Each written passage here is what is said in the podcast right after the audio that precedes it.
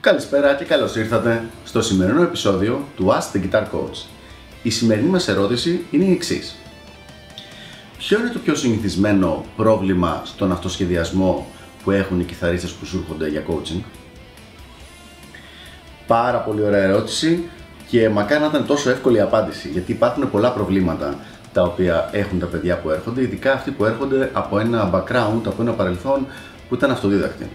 Θα μπορέσω όμως να πω ένα πολύ συγκεκριμένο γιατί είναι και πολύ εύκολο να διορθωθεί από οποιονδήποτε. Και αυτό έχει σχέση με τη γνώση ταστιέρας. Δηλαδή, θέλουν να παίξουν ένα αυτοσχεδιασμό, το οποίο μπορεί να είναι στη λάμινο κλίμακα, κάτι πάρα πολύ συνηθισμένο, και δεν ξέρουν την κλίμακα αυτή σε όλη την κιθάρα. Αυτό είναι κάτι το οποίο πρέπει οπωσδήποτε να το ξέρει ένας κιθαρίστας, να μπορεί να ξέρει δηλαδή την κλίμακα στις πέντε θέσεις για να μπορεί να ενώσει διαφορετικές ιδέες. Αν δεν το ξέρει, αυτό που συμβαίνει είναι ότι παίζει μια ιδέα εδώ, μετά γίνεται μια παύση, ε, κουτσά στραβά προχωράει λίγο παρακάτω, παίζει μια άλλη ιδέα εδώ πέρα, κάνει πάλι μια παύση, προσπαθεί να μετρήσει και μετά καταλήγει να παίξει κάποια άλλη τρίτη ιδέα εδώ πέρα κάτω. Αν θέλουμε να υπάρχει ροή στο παίξιμο, όπως ακριβώς υπάρχει ροή στον λόγο, τον ανθρώπινο λόγο, γιατί και η μουσική είναι μια γλώσσα όπως έχουμε πει σε άλλο βίντεο, πρέπει να μπορεί ο κιθαρίστας να ξέρει τις θέσεις του σε όλη την κιθάρα. Με απλά λόγια λοιπόν, αν ένας κιθαρίστας έχει κάποιο θέμα στον αυτοσυνδυασμό, θα έπρεπε πρώτα απ' όλα να μάθει τις πέντε θέσεις, το σύστημα Caged, ε, στην πεντατονική, τη μινόρα πεντατονική και κατόπιν στην φυσική μινόρα.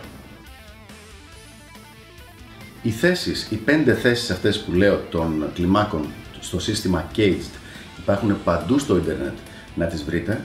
Δεν υπάρχει καν λόγος δηλαδή να τις πούμε αυτή τη στιγμή, υπάρχουν παντού. Αλλά έμφαση σε μινόρε πεντατονική και μετά σε φυσική μινόρε.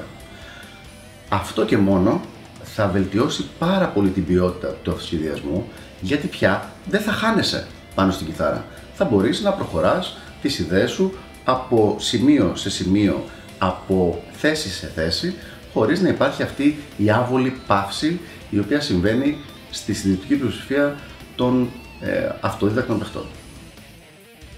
Αν διορθωθεί λοιπόν το θέμα της γνώσης της κιθαριστικής ταστιέρας πάνω σε αυτές τις κλίμακες, ολόκληρης όμως ταστιέρας και τις πέντε θέσεις, πιστεύω ότι ήδη αυτό είναι ένα πολύ καλό βήμα που θα βοηθήσει τη συντριπτική πλειοψηφία των κιθαριστών να έχουν ένα πιο στρωτό και πιο όμορφο αυτοσχεδιασμό, ο οποίος να έχει μια καλή ροή. Αυτά λοιπόν από μένα και τα λέμε στο επόμενο Ask the Guitar Coach. Γεια χαρά!